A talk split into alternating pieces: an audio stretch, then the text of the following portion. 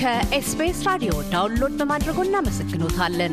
ሙሉ ፕሮግራሙን እንዴት ማድመጥ እንደሚችሉ ለመረዳት ኤስቢኤስ dot com dot au slash Amharic ይጎብኙ። የዓለምን እግር ኳስ አፍቃሪዎች ቁጭ ብድግ የሚያሰኘው የዓለም ዋንጫ እነሆ ከተጀመረ አምስተኛ ቀኑን አስቆጥሯል። ጨዋታውን በማስተናገድ ላይ ያለችው የመካከለኛው ምስራቅ አገሯ ኳታር እንግዶቿን ለማስተናገድ ዓመታት የፈጀ ዝግጅቶችን ያደረገች ሲሆን እስካሁንም ድረስ የጎላ የሚባል ችግሮች ሳይታዩ ውድድሮቹ በተቀመጠላቸው የጊዜ ሰሌዳ እየተከናወኑ ይገኛሉ። የዓለም ዋንጫ በኢትዮጵያውያንም ዘንድ ከፍተኛ ቦታ የሚሰጠው እንደመሆኑ መጠን በስፍራው ያሉ ኢትዮጵያውያን በቅርባቸው ያዩትንና የዓይን እማኝ የሆኑባቸውን የ2022 ዓ ም የዓለም ዋንጫ ድባብን እያስረዱን ዘንድ በኳታር የሚኖሩ ኢትዮጵያውያንን አነጋግረናል። ላለፉት 17 ዓመታት በኳታር የኖረችውን ኢትዮጵያዊት እንዲህ ስትል ልምዷን አካፍላናለች። ሰላም ጤና ይስጥልኝ። ስሜ ኢትዮጵያ ጌታቸው እባላለሁኝ። ነዋሪነቴ በካታር ዶሃ ውስጥ ነው። ሙያዬም በ martial art ቴኳንዶ አሰልጣኝነት በቀጠር national team ውስጥ ለአስራ አንድ ዓመታት ሰርቼ ይገኛለሁኝ። አሁን ደግሞ በተጓዳኝ ሌላ አካዳሚ ውስጥ ገብቼ በዚሁ አይነት ሙያ ላይ በ fitness ስራና በ martial art ኡ ላይ በሼክ ፈይሰል ስፖርት አካዳሚ በሚባል ውስጥ በመስራት ላይ ይገኛለሁኝ። የሁለት ልጆች እናት ነኝ። ኑሮዬም በዶሃ ነው። ከዚህ ከኖቬምበር 21 ጀምሮ በኳታር የዓለም ዋንጫ እየተከናወነ ይገኛል። ከ15 ዓመት በላይ ኖረሻል በኳታር። ዝግጅቱ እንዴት ይመስላል? ድባቡ ምን ይመስላል? አንድ ነገር መጥቀስ ፈልጋለሁ። ስለዚህ ፊፋ ከምልሽ በላይ እያየሁት የተለወጠ አይኔ ላይ አይኔ ላይ የተለወጠ ሀገር ያየሁት በህይወቴ ካታርን ነው። መጀመሪያው አቀባበልና ሁኔታውን ብታይ ድባቡ ወጥቼ እንደው የሚታይ ቢሆን ባሳይሽ እጅግ በጣም ደስ ይለኛል። ለሰከንድ ቤትሽ እንዳትቀመጭ የሚያደርጉ ነገሮች ነው ያሉት። በየቦታው የተለያየ ፕሮግራም አለ። even የመጣው ህዝብ ሁሉ ደስተኛነት ነው ሲገልጽ ነው የምታየው።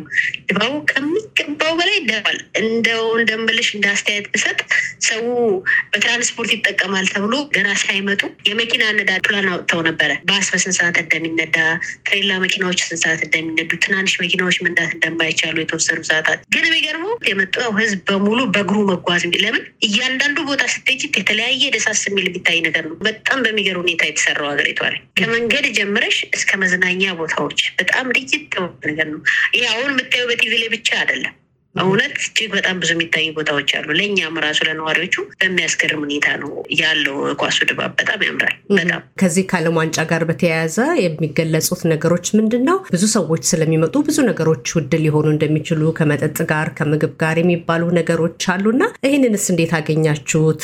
ሌላው ደግሞ ያው የአረብ ሀገር እንደመሆኑ መጠን በመጠጥ ዙሪያ ያለውስ ሁኔታ ምን ይመስላል? ገደቦች አሉ ወይ? ክለቦች፣ የመጠጥ መሸጫ ቤቶች እንደ ልብ የሚታዩበት ሁኔታ ነው ያለው እዛ ጋር አኗኑሩ ለነዋሪውና ፕሮግራሙን ለመከታተል ለመጣው ሰው ሊለያይ ይችላል። ለእኛ ግን አሁን እኔ እስከማው ድረስ እኔ ለውጥ የሚባል ያየሁት አልመሰለኝም።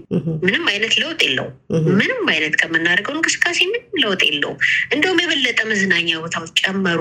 ሄደሽ በምታየው ነገር አሁን ፈንዞን ይባላል። ሄደሽ ብታይ እንግዲህ አሁን መጠጥ የተባለውም ነገር ይጠጣል። ፈንዞን ግን የተከለለ ቦታ ነው ያለው በቃ የተከለለ ቦታ እንጂ የመጠጥ ማጠር፣ የመጠጥ ማነስ፣ የዋጋ መብዛት ምንም አይነት ነገር የለም። ምንም አይነት እና ከበቂው ላይ የተለያዩ ቦታዎች የተመደበለት ቦታ አለ፣ መጠጫ ቦታ። እዛ ቦታ ሄዶ መዝናናት ሁኔታ ነው ያለው እንጂ ለውጥ የለውም። እስካሁን ድረስ ባየሁት ሁኔታ ምንም አይነት ለውጥ የለም። ፊፋ ውድድሮቹ ከመጀመራቸው በፊት ያወጣቸው አንዳንድ መረጃዎች ነበሩ፣ ከተለያየ ነገር አንጻር ማለት ነው። ህብረተሰቡ የኳታርን ህግ እንዲያከብር በተደጋጋሚ ሲያሳስብ ነበር እና ህጉ ምን ይመስላል? እዛ ሀገር በአለባበስ ዙሪያ ላይ፣ በአመጋገብ አዳዲስ ሰዎችን በማስተናገድ ዙሪያ ላይ ያለው ህግ ምን ይመስላል?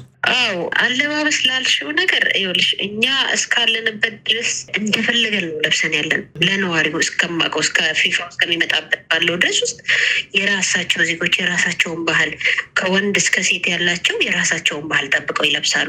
ለእኛ ለመጤዎቹ ግን ይሄ ነው ተብሎ የተወሰነ የአለባበስ ገደብ በህይወቴ በህይወቴ አይቼ አላውቅም። እንደፈለገው ለብሰን ነው የምንወጣው። አሁንም ደግሞ ባለው ሁኔታ ላይ ደግሞ ጭራሽ እንደፈለገሽ open ሆኖ more የፈለግሽውን አይነት አለባበስ ነው በግልጽ ተለብሶ የሚወጣው። ስለዚህ በፊትም ያለ ነገር ስላልነበረ አሁን የሚለወጥ ነገር ምንም ነገር የመጣ ነገር የለም። እንደውም ባህልን የማስተዋወቅ ነገር ላይ ነው የበዛው። ጭራሽ የእነሱም ባህል ቆሞ ፖሊሶች ያለብሳሉ። normal ፖሊስ ተቀጣሪዎች እንደኛ አይነቶቹ visit ለሚመጡት ባህል አለባበሳቸውን ያስለምዷቸዋል። ሂጃብ የሚባል አለ። ሴቶቹ ሂጃብ እንዴት እንደሚደረግ ያስለምዷቸዋል።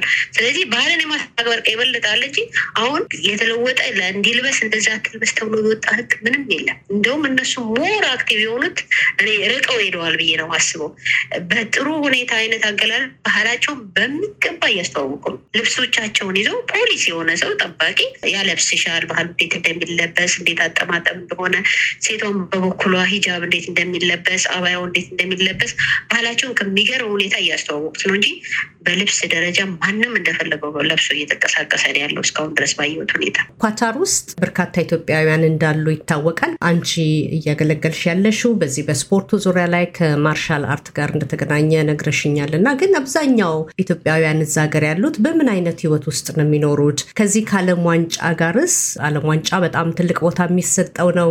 ሰዎች በቤታቸውም ይሁን ተሰብስበውም ይሁን በቀበሌም ይሁን በተለያየ ቦታ ላይ ሆነው የሚመለከቱት ተናፍቆ የሚመጣ ዝግጅት ነው እና በኳታር የሚኖሩት ኢትዮጵያውያን ያላቸው ሁኔታ ስለ ዓለም ዋንጫ ምን ይመስላል? አንድ ነገር አለ። አሁን እንደ እረፍት ቅዳሜና እሑድ እንደሚባለው አይነት እዚህ ሀገር ሐሙስና ዓርብ ነው እረፍቱ። እንደዛ ጊዜ ካልሆነ የኛ ኢትዮጵያውያን አሰራራችን የተለያየ ቦታ ነው። በብዛት ሰው ቤት የሚሰሩ አሉ፣ ካልሆነም ደግሞ ሱቅ ውስጥ የሚሰሩ አሉ። በተለያየ ቦታም ደግሞ እንደዚሁ በፊፋው ላይ ተቀጥረው የሚሰሩ አሉ፣ እድሉን አግኝተው የ volunteer ስራ። ከዛ ውጭ ደግሞ እንደገና ወንዶቹ ጋር ደግሞ ስትመጪ በ driver ስራ ነው የሚሰሩት። ይህንን time ካልተጠቀሙበት ብዙ ጊዜ ኳሱን ለማየት እድሉ ላይ አይኖሩም። ምናልባት የማታዋን ባላዩ በስተቀር ወይም በሰዓት ላይ ሆነሽ አሁን match ኡን ለመከታተል ግዴታ መሰባሰብ የሚባለው ነገር እረፍት ሲኖር ነው። ለምን ስራ አለ፣ አይቆምም። ስራ እየተሰራ ነው። ስለዚህ ማንም አቁሙ ያንን ደግሞ ላይ የሚሄድ ያለ በእኔ አስተያየት አይመስለኝም። ምናልባት ማታ ላይ ተሰባስበን ካልሆነ የሚታየው እንደኔ ሌላ ስለሆነ ማለት ነው። እና አሁን እድሉን ደግሞ match ኡን ደግሞ እንድትከታተይ በጣም easy ያደረጉልሽ ምንድን ነው እየነዳሽም ወይም ደግሞ የትም ስራሽን ቦታ ቁጭ ብለሽ እንድትከታተይ በስልክሽ ላይ ነው የሚመጣው። click አድርገሽ just download ሆኖ ይደረጋል click አድርጎ ማንኛውም ሰው ቁጭ ብሎ የሚያየው ነው። ስለዚህ ለኛ እንደውም ለእኛ ኢትዮጵያውያን የበለጠ ሆነ አቀለሉልን። የሆነ ሰክተሽ ትኬቱ ፈልገሽ ሄደሽ አሊያ የሚታይበት time ጠብቀሽ የምታይበት ካፌ የሚሆን ምንም ቦታ ሄደሽ የምታየውን time አቅለውታል። ለምን በቀን ውስጥ ከአራት በላይ ጨዋታዎች አሉ። ስለዚህ እነዛን ጨዋታዎች አንዱን እንኳን ማታ ሰብስበው እስከሚያዩበት ድረስ ጊዜ እስከሚደርስ ማንኛውም ሰው በቤቱ በስልኩ ላይ ሆኖ የሚከታተል ነው። እኔ በራሴ እስካሁን ድረስ ያየኋቸው ነገሮች ምናልባት ሐሙስና ዓርብ የሚባል ቀን አለ የእረፍት ቀናት ያንን ተጠቅመው ነው ኢትዮጵያውያን ተሰባስበው ያሉትን ማቾች ሊከታተሉ የሚችሉት። ከዛ ውጭ ትኬቱ ያላቸው እድሉን ተጠቅመው መግባትና ማየት የሚችሉበትም እድል ይኖር ይሆናል እንጂ እንዲህ ተሰብስበሽ እንደ ሀገር የሚታይበት ነገር የለም። ሁሉም ተቀጣሪ ነው፣ ግዴታ መስራት አለበት። ስለዚህ ስራ ደግሞ አልቆመም እዚህ ሀገር። ያንን በተመለከተ እስካሁን እንደዛ ነው የማየው። ለምን በእንዲህ ተሰብስበው ኢትዮጵያውያን ብቻቸውን አንድ ቦታ ያየው ቦታ ስለሌለ ነው ይሄን ልልሽ የቻልኩት እና በየቤቱ ሊኖርም ይችላል። ይሄ ነው ያለው ነገር። ቀደም ሲል እንደነገርሽኝ አገሪቱ ከፍተኛ የሆነ ዝግጅትን አድርጋለች። አልፈው ሄደዋል፣ ቀድመው ሄደዋል እያልሽ ነበርና የመጀመሪያውን ጨዋታ መሸነፋቸውን በተመለከተ ህብረተሰቡ የተሰማው ስሜት ምን ይመስል ነበረ? አዎ እንደ ፊፋ አከፋፈቱ ከሆነ የመጀመሪያ ተጫዋች ስለሆኑ በእርግጠኝነት ነው የምነግርሽ። በእርግጠኝነት opening ceremony ነው የዛ የተጫወቱት። በእርግጠኝነት ሙሉ በሙሉ ደግፎ ነበር ህዝብ ሁሉ የሚወጣው። ትንሽ ስሜት ነክቷል እሱ ጋር ሰው ትንሽ ስሜቱ የተነካ ይመስለኛል። ምናልባት ከዚህ በኋላ ያላቸውን እድል መጠቀም አለባቸው። ከትላንት ወደ ያለፈውን ደግሞ የሳውዲዎች እድልም ደግሞ ድጋሚ በመምጣቱ ሌላ ደስታ ፈጠረ። ስለዚህ ለአሁን ላሉ ለሚቀጥለውም ጨዋታ ጨዋን በሀያ ያላቸው ጨዋታ ካታሮች እዛም ላይ ትልቅ ይጠበቅባቸዋል። የመጀመሪያውን ነው ኖሮ እኔ ላደረጉት ነገር ይገባቸዋል ተብሎ ህዝቡ ሁሉ እኔ በነበርኩ ቦታ ፎቶን ባየሽ ቦታ ጠብቆ ነበር እና ትንሽ ስሜት የነካ ነገር ይመስለኛል። ማንኛውም ውጤት ያላቸው ይመስለኛል። ወደፊት እንግዲህ በሀያ ዘጠኝ የሚደረገውን ጨዋታ እናያለን። አሁን አንቺ የምትኖሪው እዛ ሀገር ከቤተሰቦች ጋር ነው። ልጆች አሉሽ፣ ሁለት ታዳጊ ወጣት ልጆች አሉሽ እና የዓለም ዋንጫውን ከልጆች ጋር ከቤተሰቦች ጋር እንዴት ነው እየተከታተላችሁት ያላችሁት? ልጆችሽስ ወንዶች ናቸው እና በኳሱ ላይ ያላቸው ስሜት ምን ይመስላል? ልክ ልጆቼ እጅግ በጣም ብዙ ቦታ ስለቱ ስለሚያዩ ኳሱን እንደውም ከኔ በላይ እነሱ እየተከታተሉት ያሉት። ከዛ በተረፈ ግን እንደ አጋጣሚ ከፌዴሬሽን ለእኔ ትላንትና ትኬት መጣልኝ፣ ሶስት ትኬት እኔ ራሴ apply አድርጌ ነበረ። ሶስት ትኬቶች ለእኔ ለልጆቼ መጣልኝ፣ ሶስቱ ማለት ነው። ስለዚህ በሀያ ለሚደረገው የኳታር ጨዋታ ከነ ልጅ ገብቼ የማከብረው አንዱ ድል ይሄን አግኝቻለሁ። እጅግ በጣም ኳሱን በደንብ የሚከታተሉት። በዓለም አቀፍ ዙሪያ ከሚመጡ ታዳሚዎች በተጨማሪ በኳታር ውስጥ የምትኖሩ ኢትዮጵያውያንም ይሁን እንዲሁም ደግሞ የዛው ሀገር ዜጎች ውድድሮቹን ለማየት ምን የተለየ ቅድሚያ ይሰጣል? እንደ ማንኛውም ሰው ነው የምንስተናገደው። ኢትዮጵያውያን ተብሎ አሊያም እዚህ ሀገር ነዋሪ ለሆነ ሰው ተብሎ የሚደረግ የለም። የራሳቸው even ዜጎቹ እንደዚህ አይነት match ምናምን ሄዶ ክለቡ ላይ አያዩ የራሳቸው የተመቻቸው ቦታ ስላላቸው መጅለስ ይባላል የሚቀመጡበት። መጅለስ ማለት ቁጭ ብሎ ፍራሽ ተለጥፎ ወይ መጅለስ አይናሱ መቀመጫ የለም። እንደዚህ አይነት ነገር በጣም በሰፊው በየቦታው ተሰርቶ እርስ በራስ ተሰባስበው የሚያዩት እንደውም የዚህ ሀገር የራሳቸው ዜጎች ናቸው። በእንደዚህ አይነት ዝግጅት ክለቡ ጋር ብዙም ላለመሄድ ማለት ነው ተሰባስበው የሚያዩት እነሱ ናቸው አብረው ቁጭ ብለው እና ሁሉን ነገር አመቻቸው። ትልቅ screen አለ ቤታቸው ቁጭ ብለው ነው ያንን የሚመለከቱት እንጂ ለእኛ ኢትዮጵያውያን የተለየ ነገር ምንም ምን ያላዩ። አሁን ለምሳሌ በየ company ው ትኬት ይሰጣል እንደ ስራሽ እንደ company ዎች ሁኔታ በ company ደረጃ free ticket አንዳንድ ይመጣል። ሱቅ የሚሰሩ ሰዎች አንዳንድ free ticket ይሰጣቸዋል። ያንን በመጠቀም ካልሆነ በስተቀር ከዛ በተረፈ አሁን ቤት የሚሰሩ ልጆች ያው ቤት ነው የሚኖሩት። driver የሚሰራም ሰው driver ለራሱ ነው የሚሰራው፣ ተቀጣሪ ነው። ያንን option ያገኛል ብዬ አላስብም። ሌላው በጋራ ሆናችሁ ለምሳሌ አንዳንድ ጊዜ ኢትዮጵያውያን በተለያየ ሀገር ሄደው ሩጫ በሚሮጡ ጊዜ የተለያየ ነገር በሚያደርጉ ጊዜ ሰብሰብ ብለው ስታዲየም ገብተው ድጋፍ የመስጠት ነገር አለ። እርግጥ ነው ኢትዮጵያ በአሁኑ ሰዓት በዓለም ዋንጫ ላይ አትሳተፍም። ነገር ግን እንዲህ ሰብሰብ ብሎ አንድ የአፍሪካን ቡድን ሊሆን ይችላል ወይም የአውሮፓውያንን ቡድን የሚመርጡትን ቡድን ሰብሰብ ብሎ ሄዶ ድጋፍ የማሳየት ሁኔታ ይታያል በኢትዮጵያውያን ዘንድ እዛ ካታር። ትልቁ የምንታወቅበት አንዱ ያልገለጽኩልሽ ነገር ደግሞ ትልቁ የምንታወቅበት በእንደዚህ አይነት የኢትዮጵያዊም ወይ አፍሪካዊ መጥቶ ምንም አይነት ጨዋታ ሲኖር የበለጠ እንደውም ስቴዲየም እና የትኛውን ቦታ ለምሳሌ ሩጫዎች ይካሄዳሉ። የኛ ሀገር ዜጋ ላም ዜጋ የሆን ጨዋታዎች ሲኖሩ በጣም ሰባሰቡ ጊዜ የሚኖረው እንደውም በዛ ሰዓት ነው። በዛ ሰዓት ተሰባስቦ መኖራችን ራሱ በጣም ብዙ መሆናችንን ራሱ የምንተያየው እርግጠኛ ነኝ እዛ ላይ ስንገናኝ ነው። ሌላው እንዳልኩሽ ሁሉም በየቦታው ስለሚኖር ስራው ስለሚያሯርጠው እንጂ መሰብሰብን ማያላ ህዝብ ቢኖር ኢትዮጵያዊ ብቻ ነው። በዓል እንኳን ሲመጣ እዚህ ሀገር ላይ እንደ ሌላው ኢሮፕና አሜሪካ ብትሄጂ በየሜዳውም እየሄዱ ታያለሽ። እዚህ ሀገር በበዓሉ እንኳን ራሱ የምታየው እንግዲህ ማይቻልበት ሀገር እንኳን እኛ በጣም ጎልቶ የእኛ ባህል እንደሆነ ራሱ እንዲሰማን የምታየው ነገር ነው ያለው። ቤተክርስቲያኑ ጋር ብትሄጂ የሚል አለ። በጣም ትልቅ ቤተክርስቲያን እየተሰራ ነው እዚህ ሀገር ላይ እጅግ በጣም ትልቅ ምርቃቱ እንደሆነ ሲደርስ ታየዋለሽ። የመሰባሰብ ሁኔታ የሚታየው አብሮነትና መደጋገፍ እጅግ በጣም ትልቅ ነገር አለ እዚህ ሀገር ላይ አብረን ሁሉም በተለይ በእንደዚህ አይነት ነገር ውስጥ ላይ በራስ በተሰኘ ሩጫዎች ላይ መሆን ሌላ የማንኛውም ጨዋታዎች ላይ በጣም በጣም አብሮነት አለን፣ በጣም እንሰባሰባለን አለ። ኢትዮጵያውያን በዛ ሀገር ሰርቶ የማግኘት ሰርቶ የመበልጸግና ቤተሰቦቻቸውንም ራሳቸውንም የማገዝ ሁኔታ ውስጥ ምን ይመስላል?